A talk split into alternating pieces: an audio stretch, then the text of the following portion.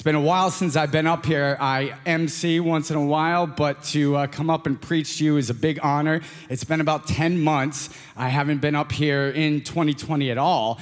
And as you know, a lot has happened this year, right? We've had the COVID, the lockdown. We had to close our church's doors for the first time since I've been here in, I think, 15 years. Uh, there's still a lot going on. Right now in, in the West, we have fires raging.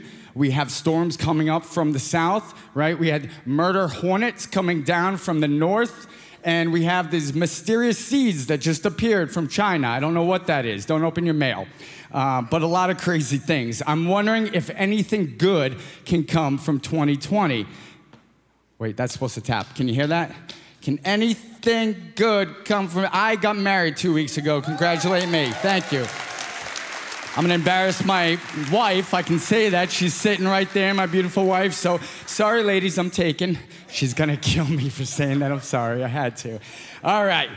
So, uh, again, thank you for allowing me to speak to you guys today. I believe that God gave me a message for you. Like I said, it's a crazy time. It's a crazy time in the world that we're going through. And I think we're all looking for something big in our lives, some kind of meaning. I've always been looking for meaning in my life, and I'm, today I'm talking about purpose, talking about your purpose, talking about my purpose, and I hope by the end of today, you're all gonna walk out of the, these doors knowing what your purpose is. We're gonna break down some scripture, and we're gonna see what that looks like. Um, so, a little bit about me. I grew up from divorced parents when I was a kid, and I used to go with my father every single weekend. And every single weekend on a Saturday, he'd bring me into the basement of a church. My father's a Christian now, but back then, he wanted me to know my Native American heritage. Yes, I have a Native American heritage. Can't tell without the long hair and all that, but my father's like 50% Native American. So he used to take me to something called powwows every Saturday morning. And there we would bang on drums drums, we'd make drums, we'd string beads, we'd sing, we'd chant, and then somebody would tell us all these beautiful sounding creation stories that everybody loved to hear, but I really don't think anybody actually believed. So when I became a teenager, I started to look for my own purpose, my own meaning, and that led me to buy tons of self help books. I, um, I started studying Asian philosophy. I, I was a practicing Buddhist for a while. I did Zen Buddhism and meditation every single day for about 10 years. That led me to do yoga, and I fell into some Hinduism beliefs with more meditation, more yoga, and more chanting. Um, and then finally, in my 30s, I found it. I found it for you guys the meaning of life, purpose. And it's all found in this book specifically the passage that we're going to look at today. Took me a few years to understand it, but I remember finding it, and I want to share it with you guys today. Uh, but before we can find out our purpose, we need to know who we are. But I'm getting ahead of myself. Would you, uh, would you stand with me? We're going to read from the Word of God. We're going to Ephesians 2 1 through 10. And it says, and this is Paul writing the church of Ephesus. So he's writing to fellow believers, fellow Christians. And you were dead in the trespasses and sins in which you once walked following the course of this world, following the prince of the power of the air, the spirit that is now at work in the sons of disobedience, among whom we all once lived in the passions of our flesh, carrying out the desires of the body and mind, and were by nature. Uh, by nature, children of wrath like the rest of mankind. But God, being rich in mercy because of the great love in which he loved us, even when we were dead in our trespasses, made us alive together with Christ. By grace you've been saved, and raised us up with him and seated us with him in the heavenly places in Christ Jesus, so that in the coming ages he might show the immeasurable riches of his grace in kindness towards us in Christ Jesus. For by grace you have been saved through faith, and this is not your own doing, it's a gift of God, not a result of works, so that no one may boast. For we are his workmanship, created in Christ Jesus for good works, which he prepared beforehand that we should walk in them. Let us pray. Father God, I thank you for the ability to speak to your people here today, Lord. I pray that everything that I say is helpful to everyone who's here and everyone who's watching online.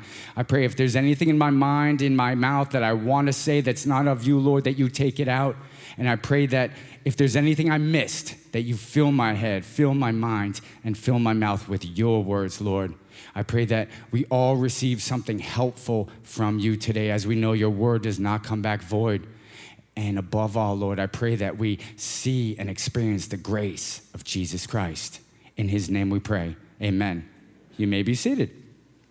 All right, so there's a lot there, and we're gonna unpack it. Basically, I've got four points for you in four statements that's all broken up there.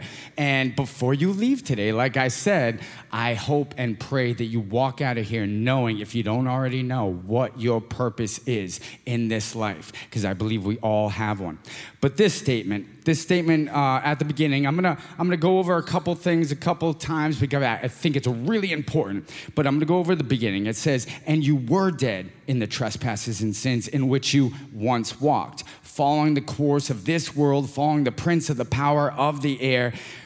What that's saying is a statement, the condition that we're all born into. Look, you can't pick when you're born. You can't pick where you're born. You can't pick who your parents are. You can't pick the sex that you're born into. You can't pick your ethnicity. And just like that, you can't control the fact that you were born, born separated from a perfect and holy God that created you. That's what that statement says. That's what I believe. And that's something that we're all born into. We're all born into a problem. So we have a problem. And hopefully we can come to fix that.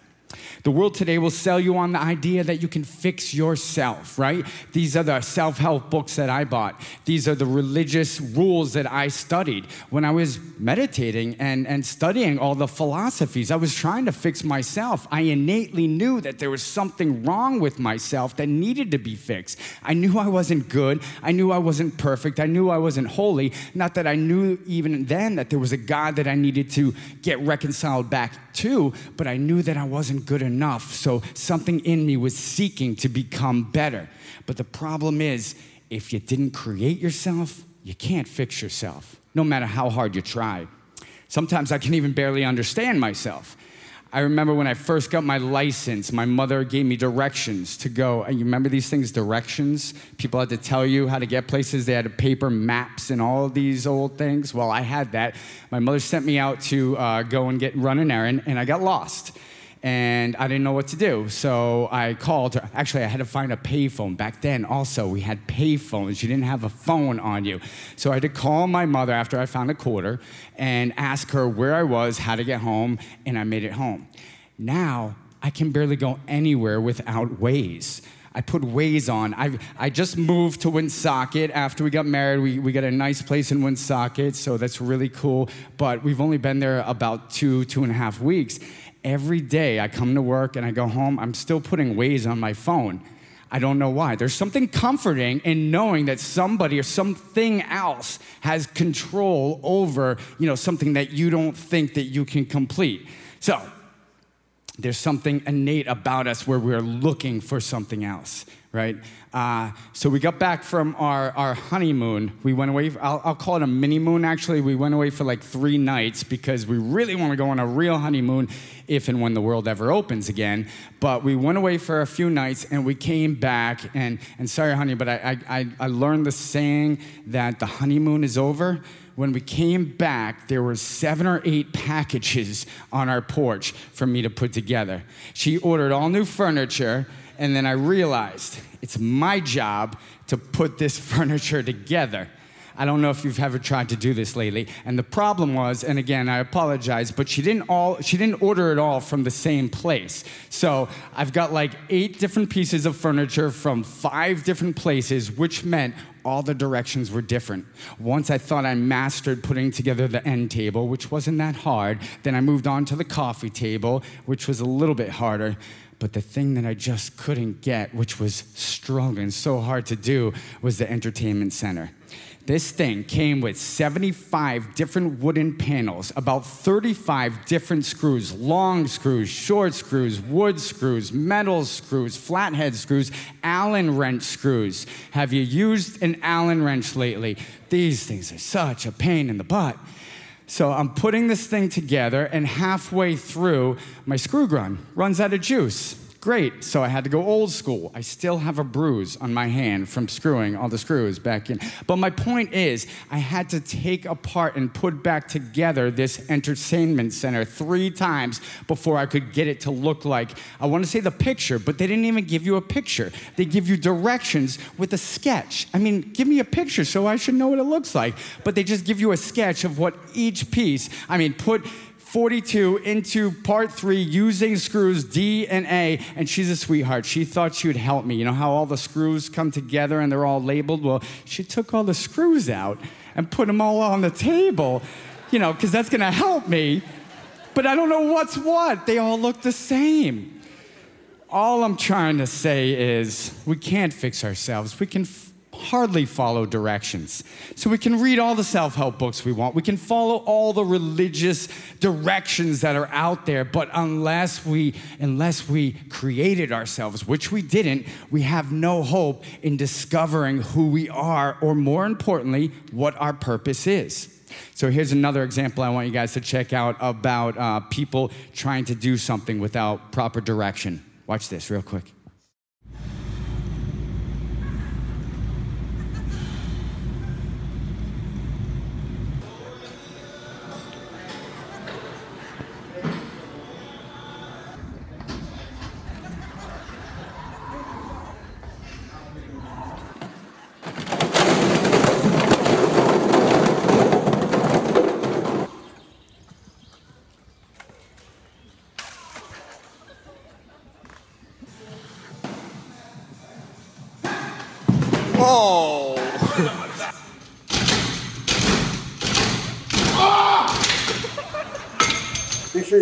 Elbows are pointing up and push up just like you're pushing up the wall.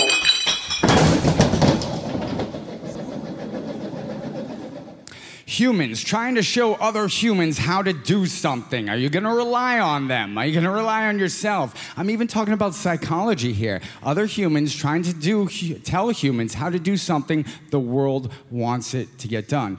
Look, all people have problems. We all have problems in our lives, and I get those phone calls more than anybody from probably you looking for help in your lives. That's why we have a Christian counselor or uh, Christian counselors that we use, not worldly ones. I think that's just important important to mention.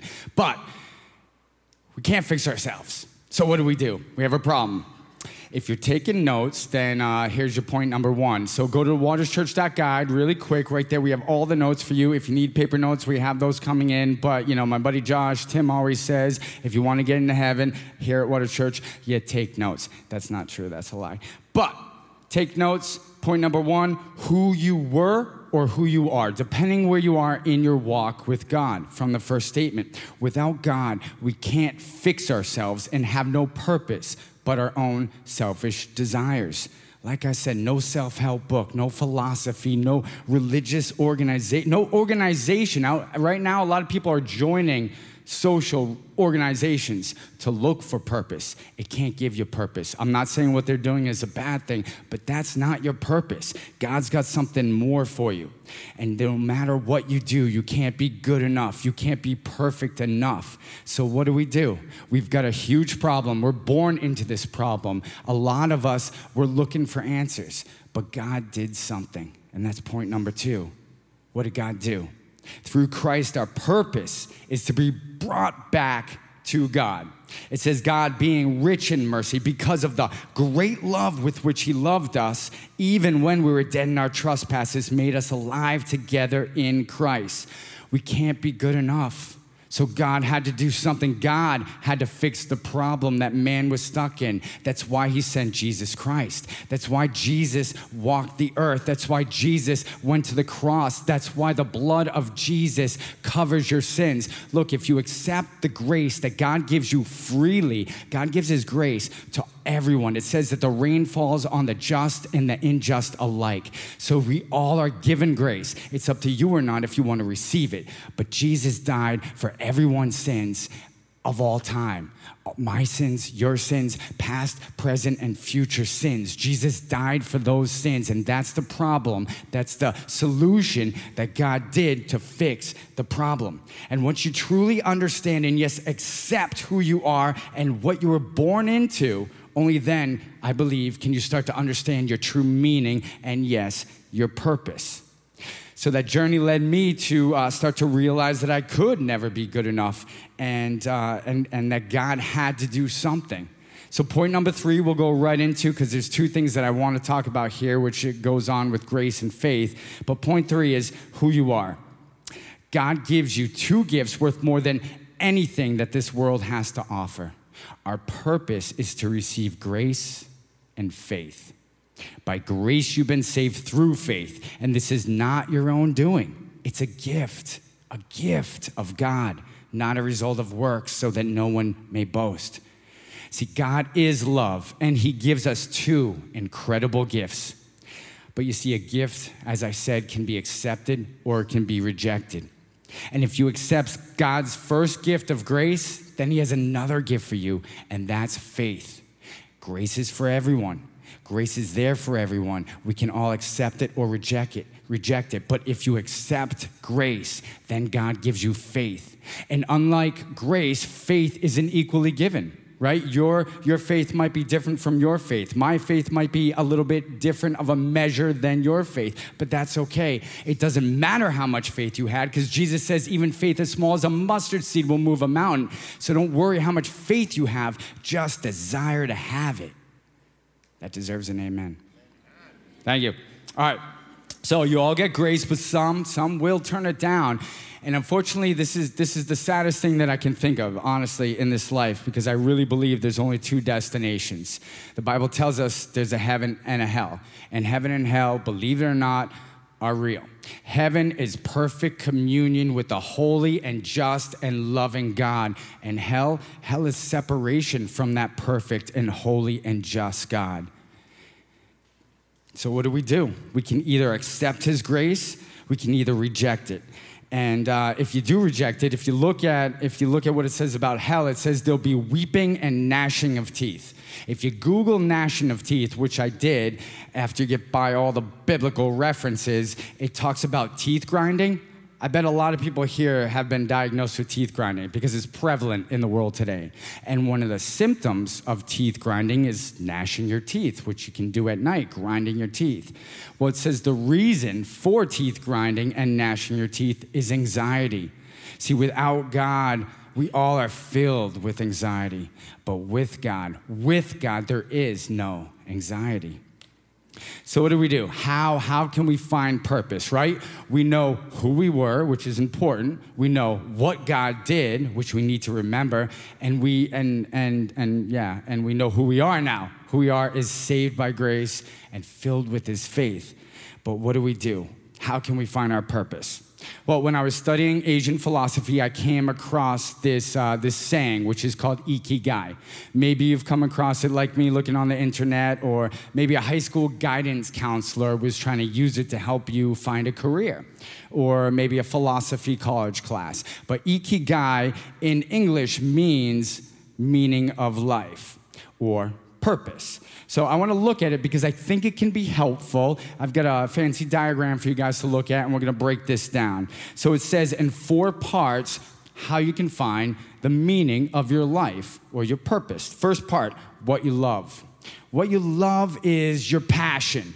This is what you're you know, what you innately love to do. It could be singing, it could be dancing, it could be coloring, it could be playing Play Doh. I don't know. This is something that you love to do, playing with children, roller skating, something that brings joy to your heart, okay? Uh, the second part is what the world needs. What the world needs is your mission. I watch a lot of Shark Tank. Shark Tank says if you want to invent something, then find out what the world needs and fill that need, right? So there's something, if we all have a career that we want to do, uh, that the world needs, and it's a good place to start. Find out what that is. So your mission is what the world needs. Third part is what you can be paid for. What you can be paid for is your vocation, right? This is uh, sometimes a skill that you develop, sometimes it's a skill that you were just born with, sometimes, um, you know, and, and that could be plumbing, that could be carpentry, it could be anything. This is your vocation. Fourth part is what you're good at. What you're good at is your actual profession. So these four things in the middle, if you look in the center, is supposed to be, am I in the way? Is supposed to be your ikigai. This is supposed to be your purpose.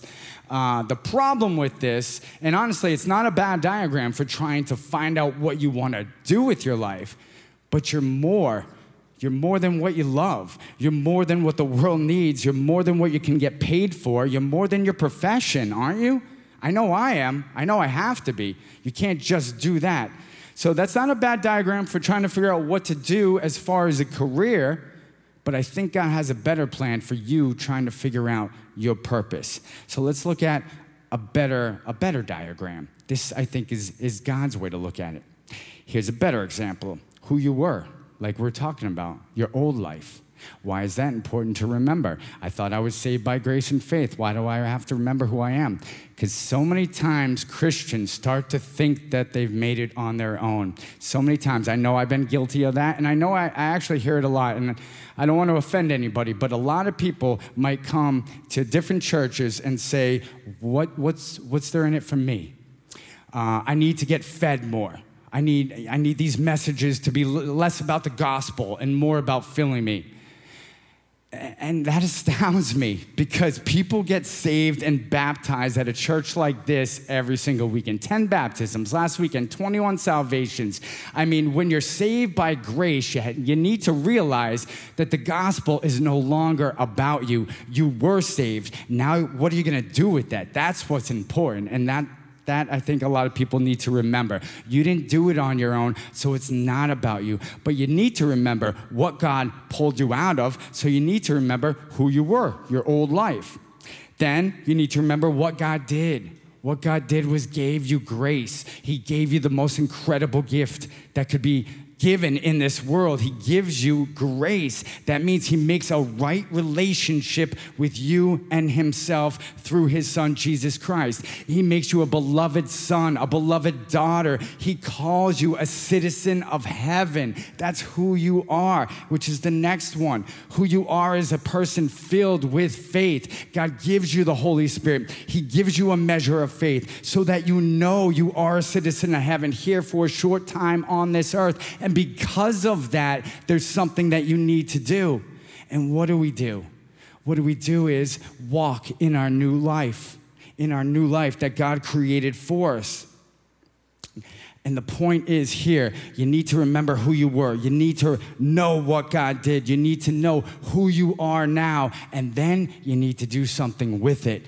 But how do you do that? The only way you can do that every single day is putting God first, making Him center, putting Christ and God in the center and not the meaning of your own life. Which brings me right to point number four. What do you do? Our ultimate purpose is to do God's will because of what He did for us, not because we need to earn His love. It says we are His workmanship, created in Christ Jesus for good works, which God prepared beforehand that we should walk in them. This is truly amazing. God chooses you. God chose me. He makes you a citizen of heaven, makes you a beloved son and daughter, and He gives you two of the best gifts that this world has to offer grace and faith. But He doesn't stop there. Then He gives you a purpose and your purpose is to walk in the good works which God created for you. And your purpose should change daily. Look, not many people are gonna have this big, overwhelming, walking on the moon, solving COVID, one experience in their life. No, you were created for more than one moment. You were created to walk with God every day. You were created to open up your eyes and search for your purpose every single day. Here's the thing it doesn't say that you will walk in them, it says right there that you should walk in them. So even a seasoned Christian who's been walking with God for years and years and years can still miss out on the good works that God has for you every single day. Your purpose is not found in what you do, but in what God has done. You were created and saved not by good works, not by what you have done, but for good works. That's your purpose, ladies and gentlemen. That's the price for admission today. Hope you'll walk out knowing it, and I hope you search for it every single day because you can find it. Sometimes your daily purpose is simply growing closer to God, crying out with them, spending time with them. Sometimes it's inviting people to church because you're getting baptized. Sometimes it's getting baptized. We have baptism class right after this service. If you want to go, if you've given your life to Christ and haven't made that decision, go into the vault after this and find out what it's all about.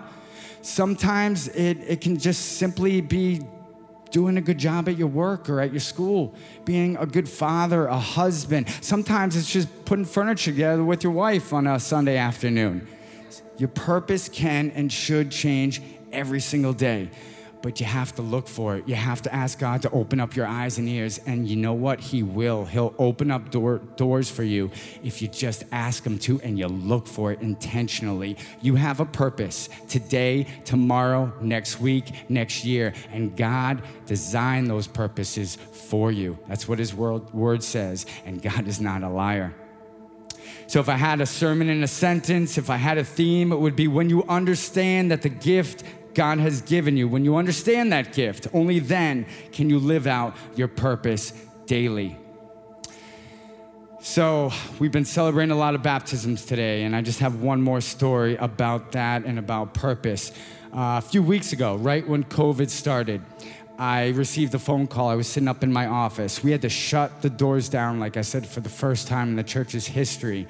And I got a phone call from a man named Mario and Mario said that he wanted to come into the church to pray. And unfortunately, we didn't know what to do, right? Because the lockdown happened, and everybody had, even us, a little bit, uh, we're wary of letting people into the building. We were trying to do what we were told. We were found that we were essential, but we were trying to be good stewards. So I asked Mario, where, where are you? And he said he was in the parking lot in his car. So I walked down, I walked out, I met with Mario. Mario's sitting in his truck, smoking a cigarette, tears in his hair, in his eyes tattoos on his arms, profanity written all over his truck, but I could tell that this man was hurting. So I talked to Mario, and he told me that he had been battling cancer for years. And he said that he thought he had be- beat it, but last week he was told that he uh, had cancer again, and his doctor told him he had a couple weeks, maybe a couple months to live.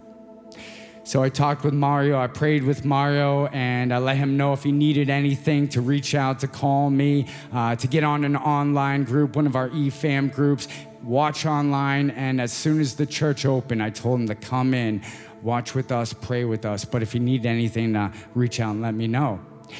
Well, about two months after that, we opened our doors back up, and I saw Mario walk in. Actually, he came limping in with a cane. He was hurting from all the chemo that his body was going through.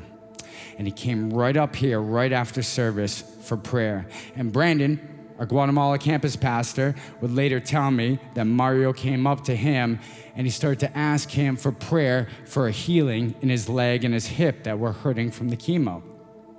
But something in Brandon said, No, I need to ask this man if he knows where he would go if he died today.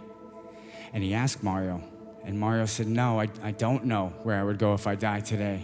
So, right there and then, right at this altar, Brandon gave Mario the gospel of Jesus Christ, led him to believe in Jesus, and gave him faith and reassurance that he would be in heaven when he did pass. Another month or so went by, and I was sitting in my office, and a phone rang again. This time it was Mario's daughter in law. And she told me that uh, Mario had been sent home on hospice, that he had been given a, a few days to live. And I said, Well, what, what, can we do? What does he need? And she said, He's just looking for some reassurance, some prayer, um, and he just wants to be around some godly people from the church, but he can't stand, he can't come in, he's in a wheelchair, he's in his home. So I called up Brandon and we went to Mario's place, and this is what happened. Check this out. So Mario, today, in front of your family members, um, a few minutes ago, you just said that you would like to be baptized because with me in the front of Waters Church, you confess with your mouth the Lord Jesus Christ and you ask Him to be your Savior and to forgive you for your sins. So today, I can baptize you if you if you admit that Jesus Christ is your Lord and Savior. Is Jesus Christ your Lord and Savior? Amen. Then before your family members, I'm going to baptize you today in the name of the Father and the Son and the Holy Ghost. Amen. We'll do this three times, my brother. One, in the name of the Father and the Son and the Holy Ghost. Amen. Amen. Love Yeah. you, brother. All right. It